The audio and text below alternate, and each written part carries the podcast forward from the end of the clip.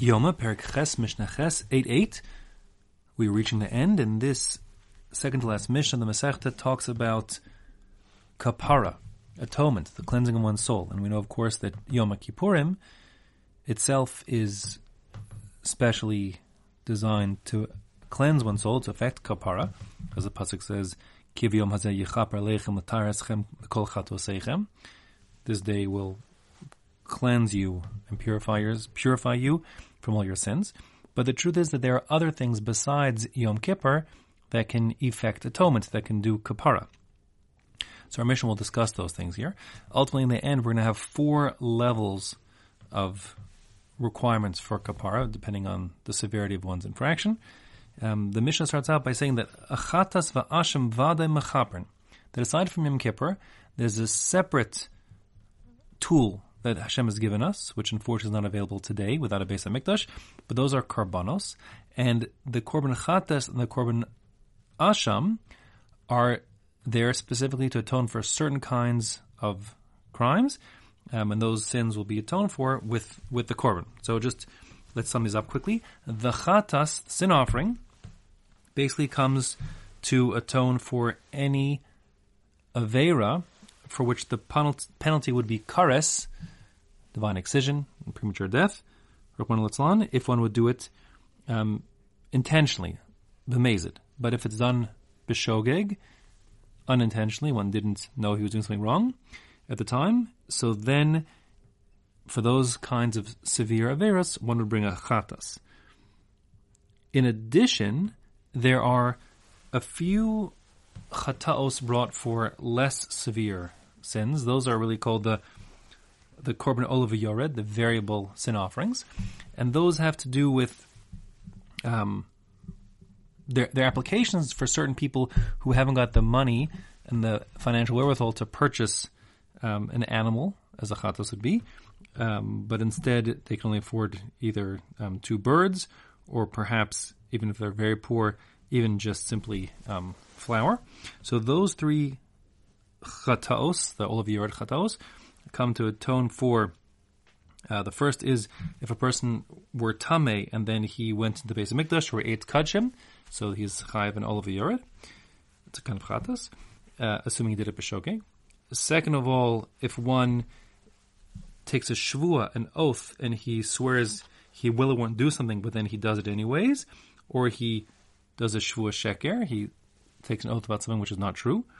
So again, if he did that b'shogeg, he will he made a mistake. So, but his shvua is still a shvua, his oath is an oath, and therefore he uh, will need to bring a a uh, an olav yored.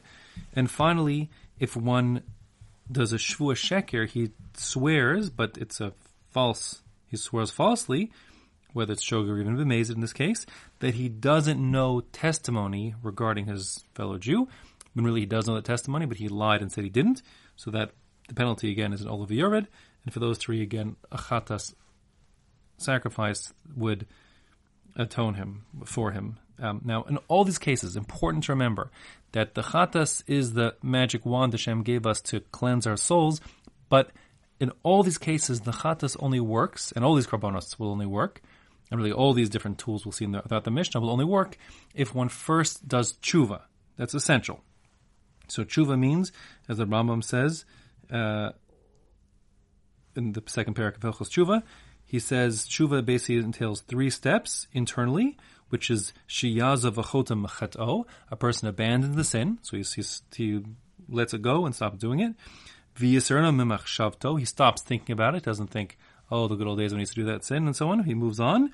V'yigmor belibo shelo yasood, he makes a firm commitment in his heart that he will not do it again. So those three steps, the abandoning the sin, the stopping to think about it, and the commitment to not do it again, that's what constitutes the internal process of teshuva, and that's required prior to the bringing of the chatas or the asham, etc.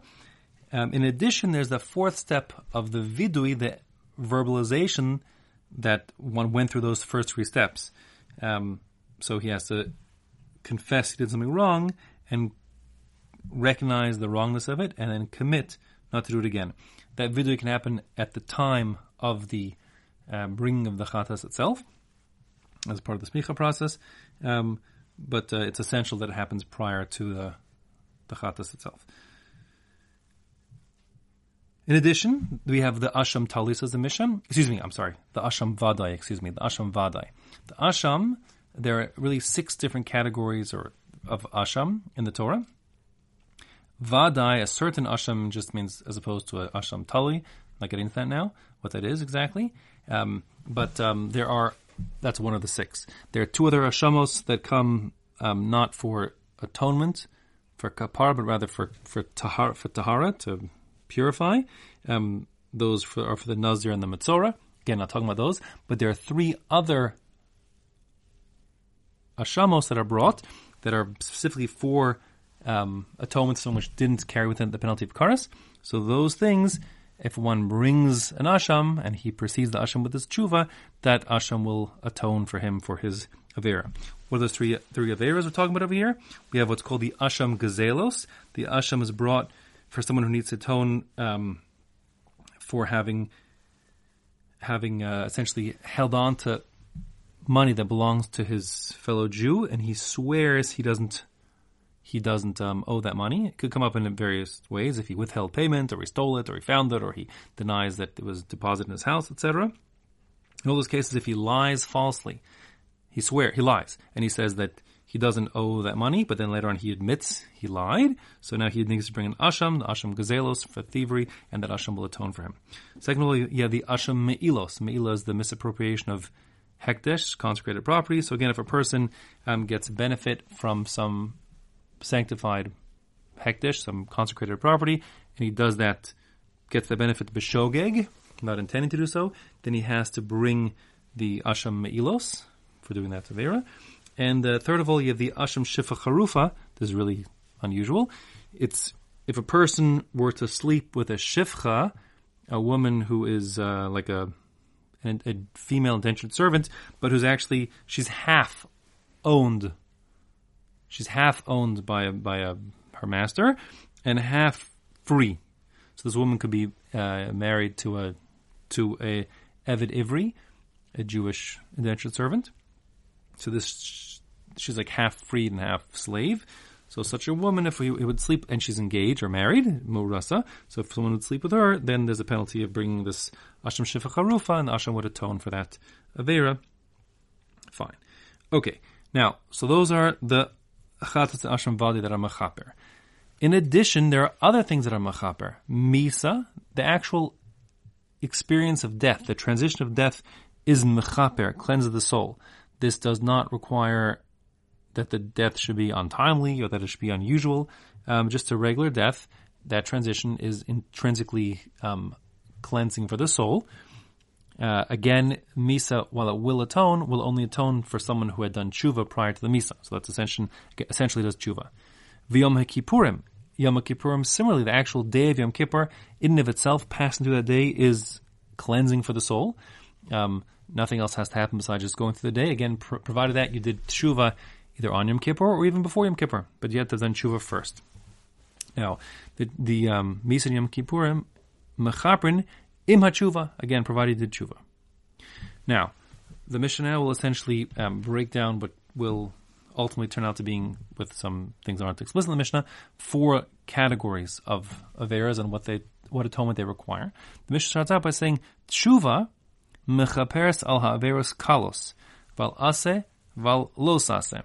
Teshuva itself, meaning just tshuva and nothing else required. No korbanos, no misa, no even no yom kippur. Um, tshuva alone can atone and cleanse a person's soul for the averos kalos, the less severe sins, whether they're mitzvahs ase or los ase. What that means is any mitzvahs ase, a positive commandment, um, since there's no explicit punishments written in the Torah for essentially all of them, all of those things, the person didn't put on tefillin, so now his consequences are not explicit in the Torah. That's certainly a bittul of an asay. It's an it's an avera. But if one would do teshuva for not putting on his tefillin, then he enozaz mukoma doesn't you know he doesn't the next minute he moves from, from that teshuva process. He's good as new. He's totally cleansed. So that's for all mitzvahs asay essentially, except for two. There are two mitzvahs asay that explicitly carry a penalty of kares. Those are failing to do bris milah and failing to bring the korban pesach. So one couldn't do tshuva just for those two. Tshuva alone wouldn't work.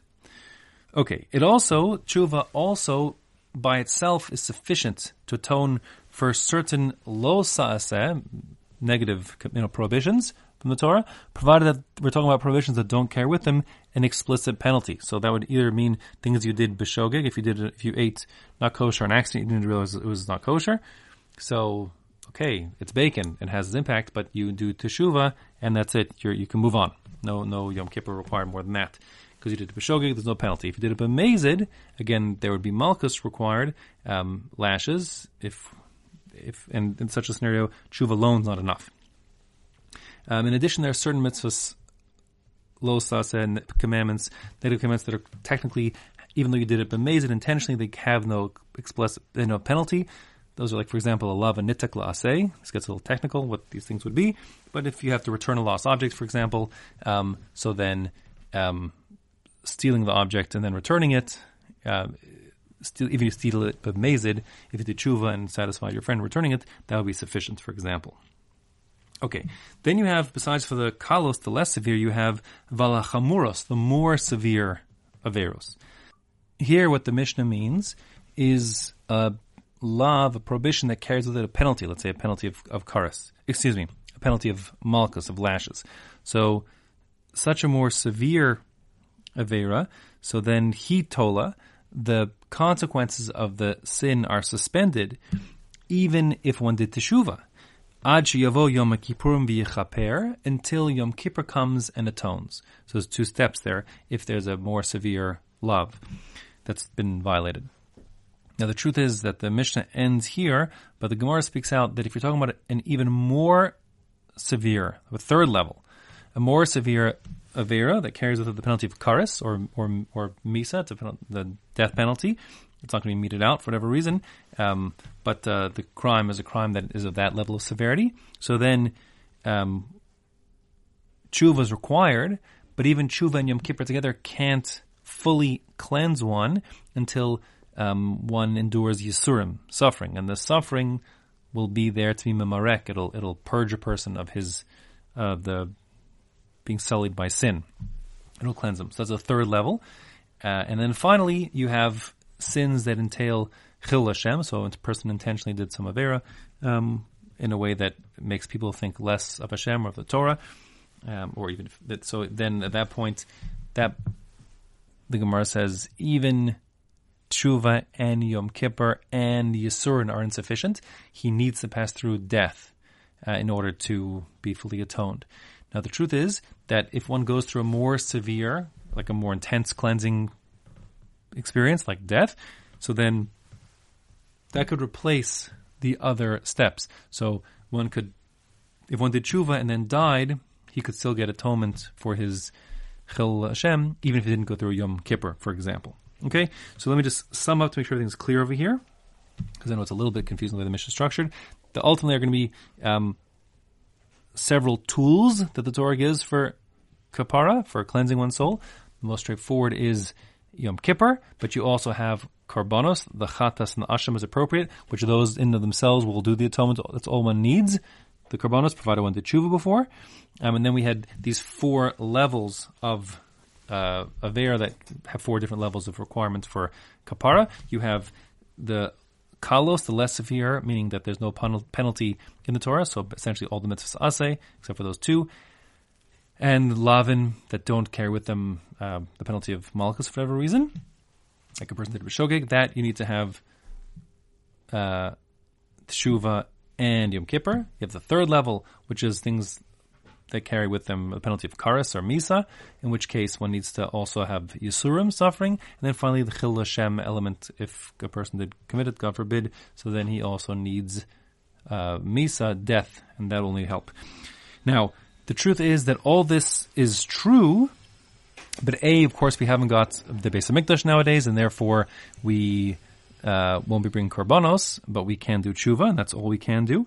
Um, it's brought down, however, in the Sha'arei Tshuva that if a person did an Avera that carries the penalty of like he would be having to bring a chatas or an asham if that was a possibility. So then he's required to, or he ought to, anyways, um, like recite the passages of the of the chumash, the psukim, that talk about uh, bring about the chatas or the asham, sort of um, paying his korban with his lips, if you know what I mean, so to speak. Um, and finally, uh, certainly important to say that in the time of the Beis Hamikdash, we would have a Seir Mishtaleach, the scapegoat, which you learned about just not so long ago, of course, and with the Seir Mishtaleach, that would that would be mechaper um, with tshuva for all the various all the various um, sins of all Klal Yisrael, whether they're less or more severe. Um, the only exception for that being a bin on. If a person did something bad to his some injustice to his fellow Jew, he would need to uh, make rest, even a non-Jew in whatever circumstances. Certainly, he would have to uh, make restitution or appease that his fellow before he can get forgiveness from heaven, even with the Sira Mishdaleach.